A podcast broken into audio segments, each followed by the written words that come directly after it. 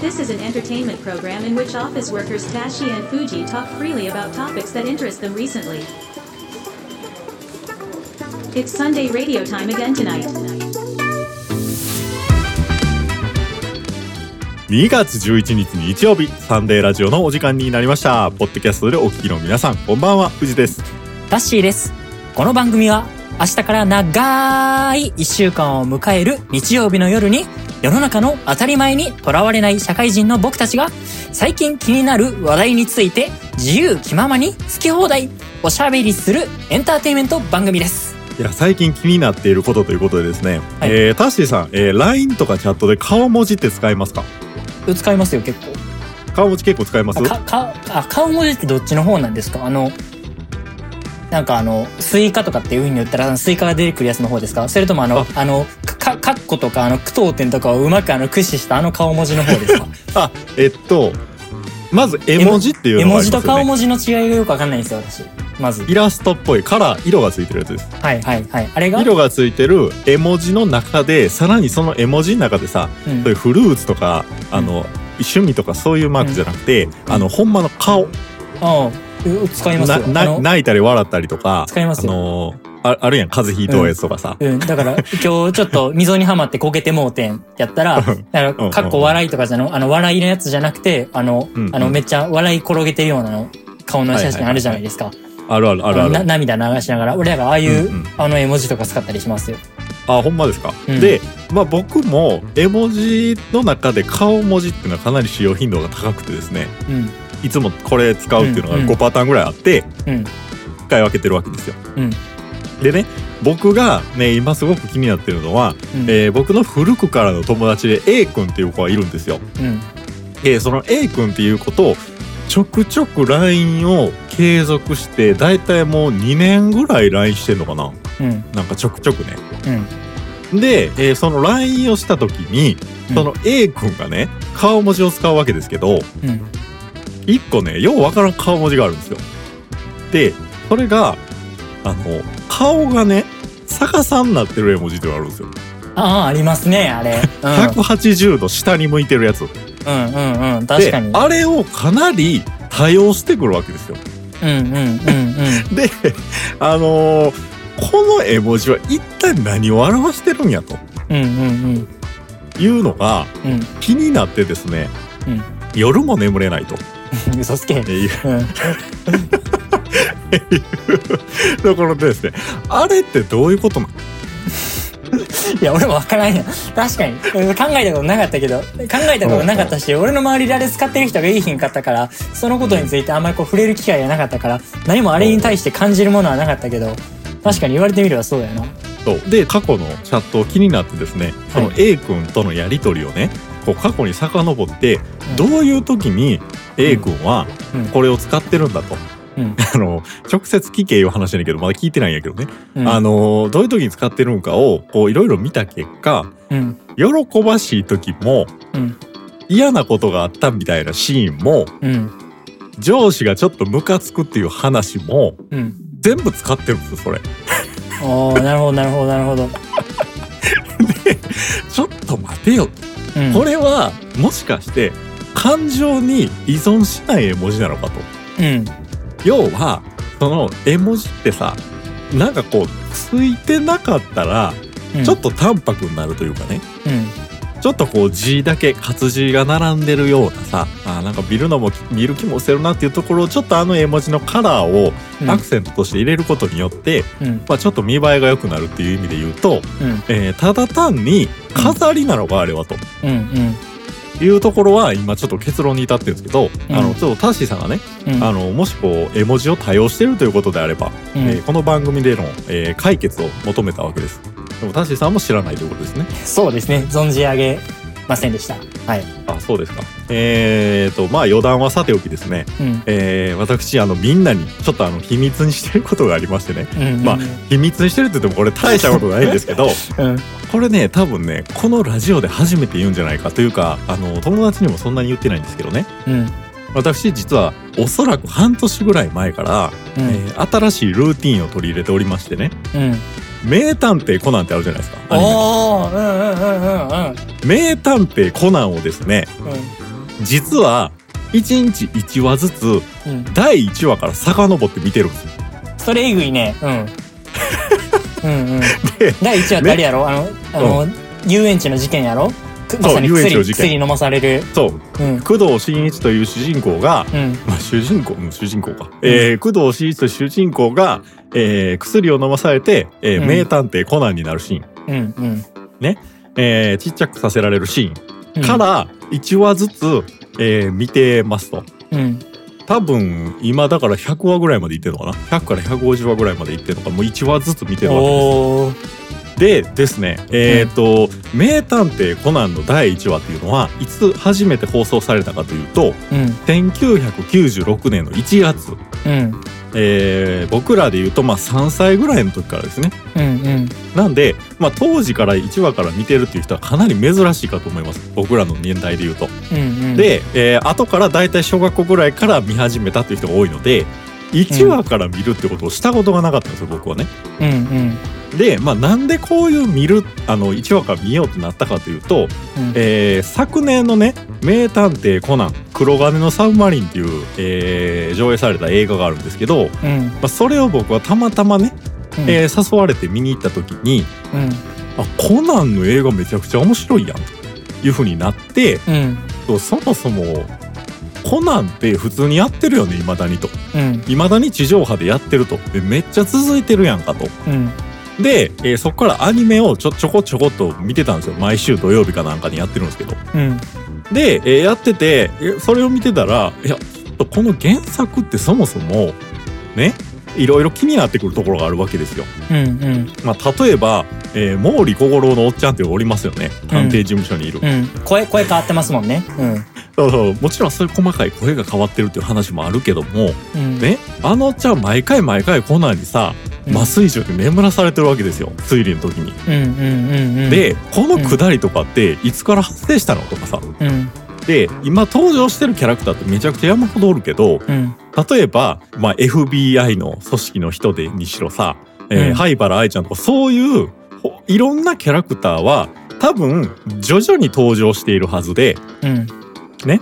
えー最初から全員揃ってるとがなくてね、うん。どういうきっかけで登場してきたんやろかとかいろいろ気になる、えーところがあった時に、うん。まああの1話から見るっていうふうになると流れをつかめると。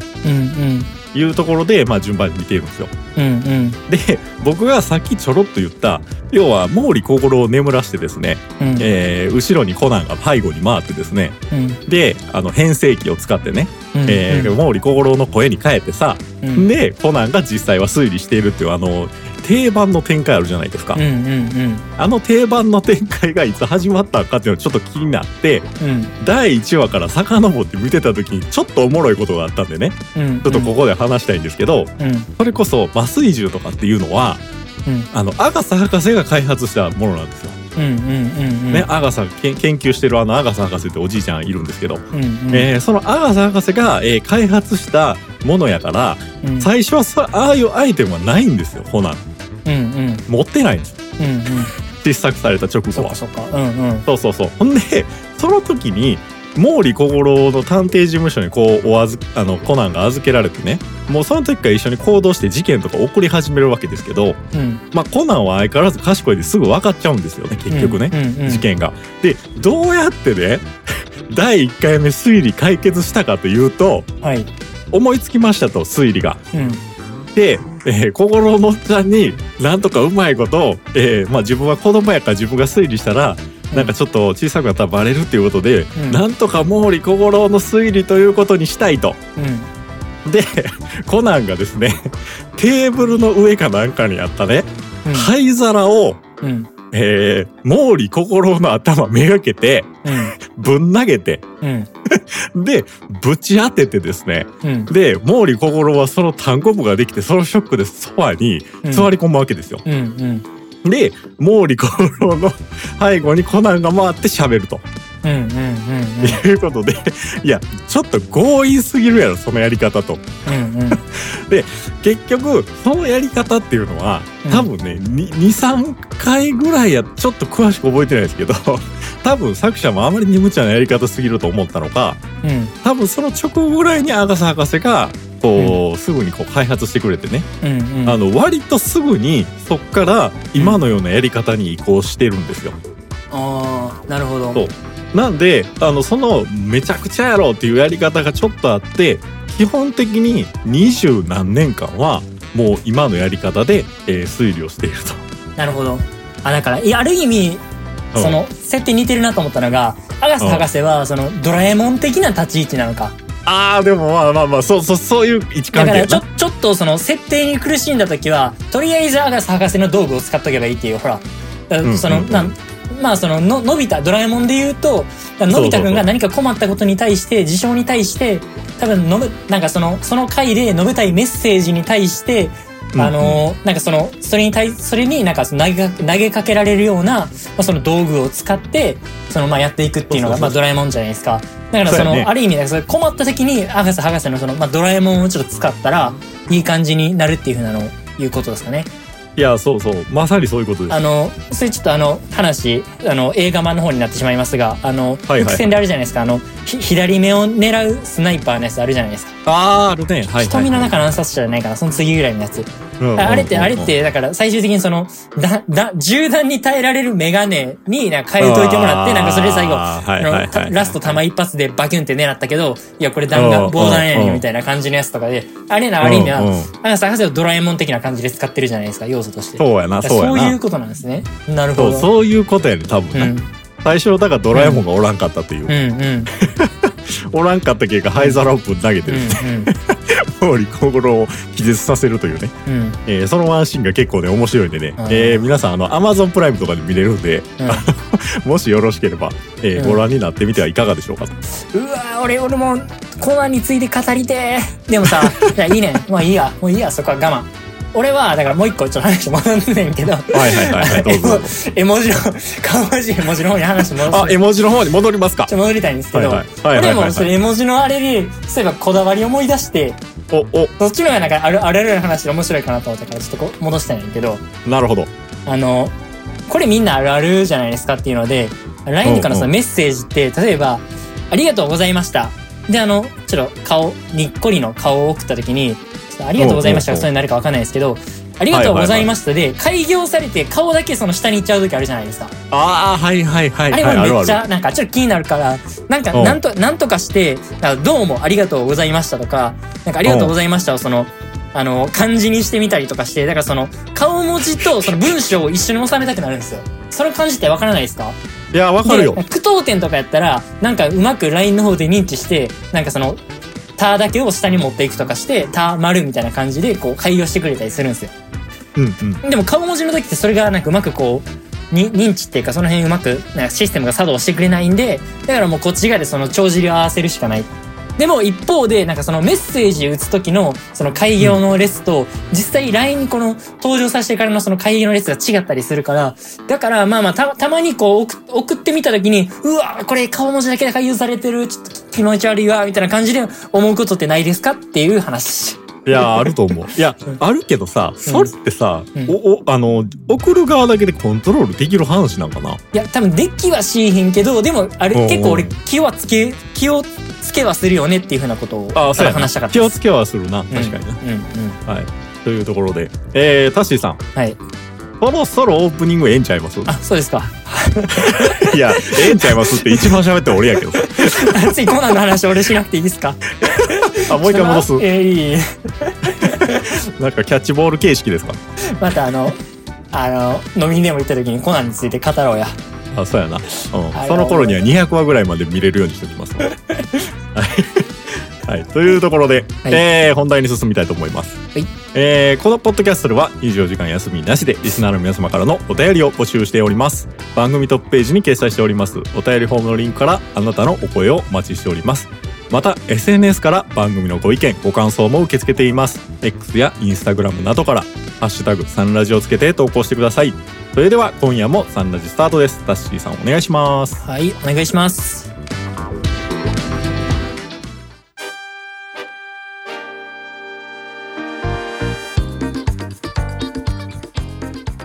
始まりました本日のサンデーラジオ今週も一般のメディアでは取り扱われないようなニュースや話題を取り上げタッシーやフジの独自の視点で自由気ままにお話ししていきます。それでは、今週最初に取り上げるニュースはこちらです。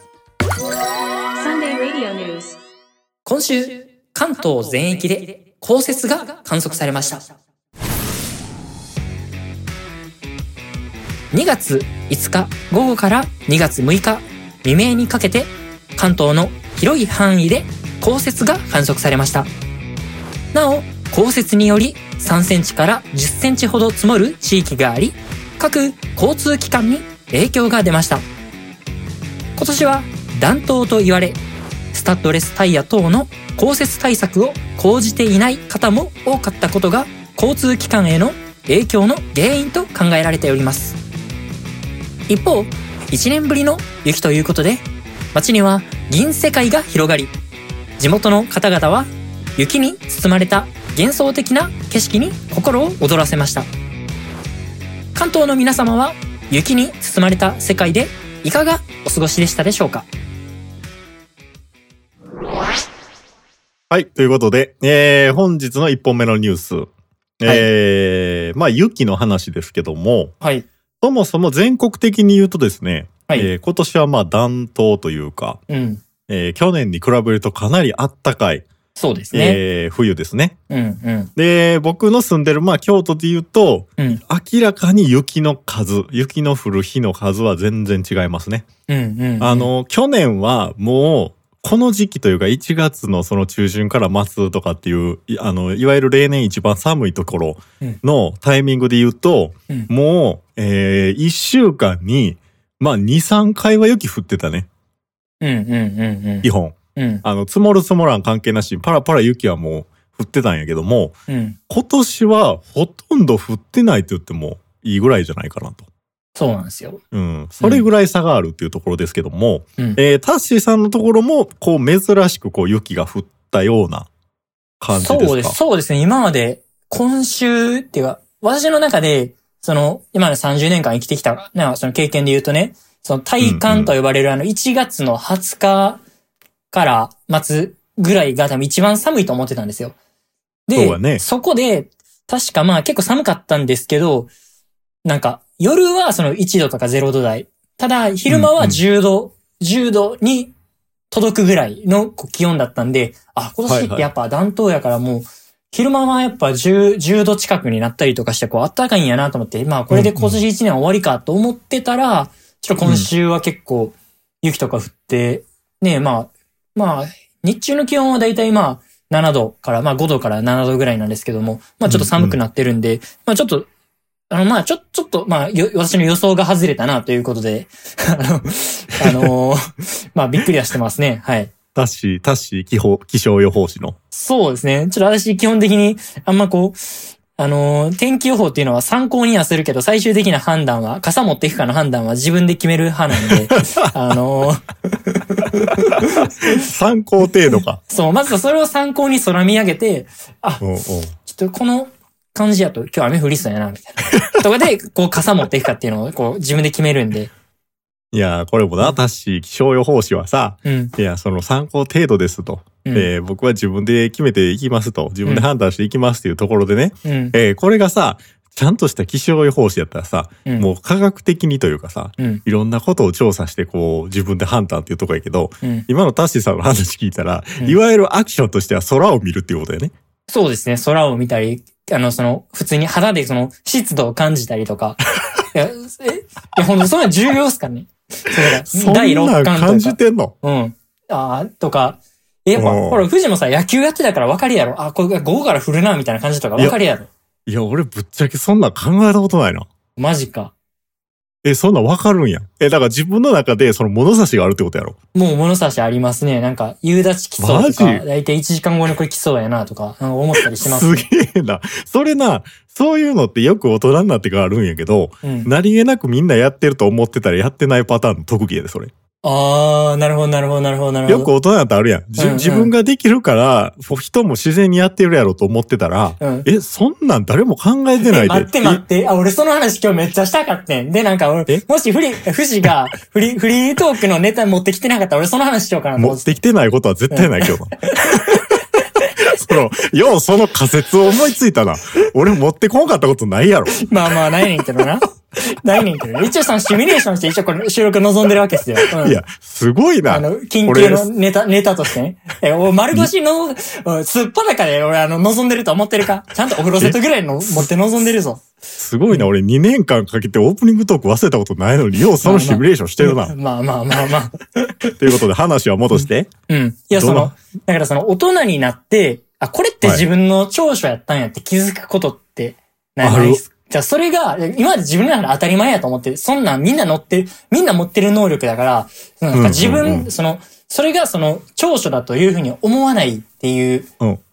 ところってよくあるじゃないですか。うん。だから、そうそうそうそうだから今の話も、あ、それ俺一つそれやったんや、みたいな感じのこととかあったりしますね。はい、はい。いやごめんな、さい。そうなんよ。で、富士って逆にそれ、な、何をお持ちなんですか？あ、俺？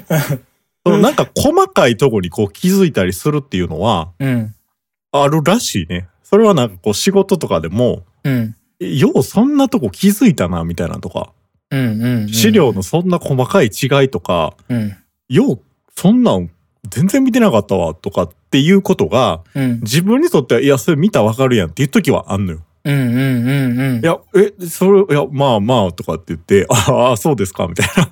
ああなんか、ちょっとそこで褒められてる感じになったらさ、うんあ、うん。そうなんや、こんなんてやっぱここまで普段人って考えてないんや、とかさ。うんうん。っていう、その、こ細かいことやけど、うん。えーそういう自分にしかこう見えてないものっていうのがあってね。うん。で、なんかの俺本を読んだ時に、うん。そういうことが書いてあったんよ。その、自分が、うん。あの、長所を生かそうと思った時に、うん。絶対に見逃したらあかんのは、うん。相手がうん。自分のやってることをね、うん自分が当たり前やと思ってやってたことが、うん。相手にとって、それがすごいねとか、うん。いや、それ君すごいよ、そんなん普通考えないよって言われたことは、うん。絶対に見逃したらあかんみたいなのがどっかの方に書いてあってん。うん。うん。うん。大体人っていうのはそれを長所に、うん。それを、えーキーワードとして2つ3つ重ねていった時のその掛け算っていうのがその人の個性やから、うん。うん。そういうことを、えー、たってもうメモするぐらいでもいいと。うん。そういうの気づいた時には。うん。うん。っていうのはな、どっかに書かれてあって、うん。でもそれは確かにそうやなと思ったりするうん。ね。うん。そう。そういうことを今、タッシーの話聞いてて思ったんやけど、うんあの、結局タッシーはだから、そういう日頃からこう空を見たりとか、うん。今起きてることをうん。自然にこう自分の中で、うん。それに向き合ってこう砕けて考えるっていう癖がうん。ついてるんじゃないかっていうふうなことは思ったけどね、今の天気の話。なるほど、なるほど、なるほど、なるほど。いうん。や、俺はもうシンプルにその富士の話聞いてて、まあその通りやなと思って、富士のその、なんすの、高いレベルでのその処理能力、処理能力の高さっていうのはやっぱ、ももう大学時代からちょっと、ん？頭一つ抜けてたなっていうようなことを思ってたわ。ああ、そうなんやな。うんうん。大学時代の時なんかしてたかな？いや、その、その、あんま富士には言わへんけど、その、テストとかで、やっぱ、富士は、なんか、その前日遊びに行ってんのに、なんかその、その日だから、その、その翌日のテストで、あの、俺らずっと勉強サボりまくってんのに、なんか多分、教科書ちょっと見たり過去問ちょっと見たりするだけで、その、まあテストに、に合格するっていうところの、だからそれってその、まあこれ、ここれはこうこうこういうことっていうふうなことを理解する、砕いて理解するその処理能力っていうのはやっぱ高いねんなと思いながら、見てましたね。ね。はい。ああ、そんなことあったかな確うかに。んうんうん。まあ、た、ただまあ俺らお互いを褒め合ってなんかイチャイチャするみたいな、なんか、ただただ、リスナーさんの皆さんにとってはなんか、なんか、なんか、深い極極まりない感じにしたくないから、あんまもう褒めるやめるけど、あの、もうこの、今日は。え、ちょっと待って、タッシ、ここれ何のニュースやったっけえだから、今ど忘れした天天気のニュース。あ、天気。そうですね。あ、暖冬の話か。うんうん。暖冬の話ね。うん。でもね、それで言うとね、あの、僕、3月から中国出張行くっていう話をね、うん。あの、先週の配信で公開したじゃないですか。うん。中国は寒いらしいね。まあ、シンプルに、あの、地理的に北の方にありますからね。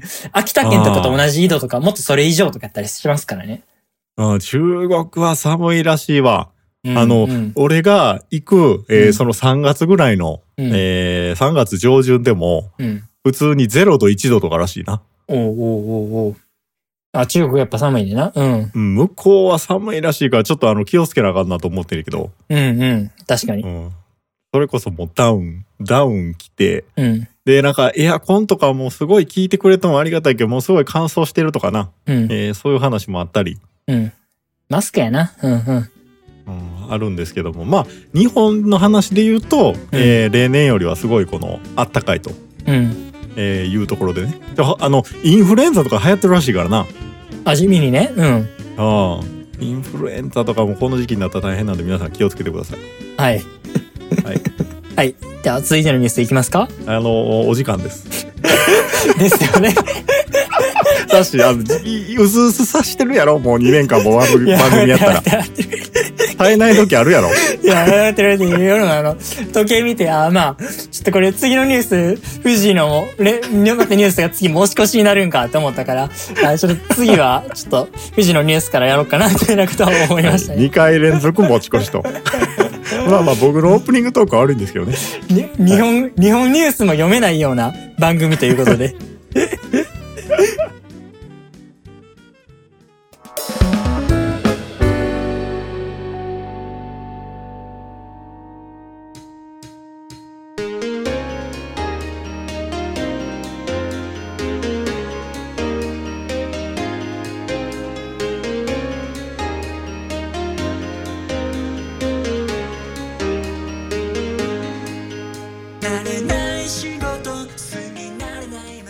さて番組もいよいよお別れのお時間になりました。というところで、もはやですね、はいえー、ニュースの数一本がデフォルトになってきてます。この番組ですけども。うんうん。もうもはや何が本編かわからないと、うんうん。えーいうところですけども、えー、っとですね、ちょっとエンディングにちょこっと話をするとね、うん。最近このポッドキャストをね、ありがたく聞いてくれてる知り合いの方と喋っててですね、うん。えー、その知人がね、秋田県に住んでるんですけども、うんうん。サンデーラジオ聞きましたよと。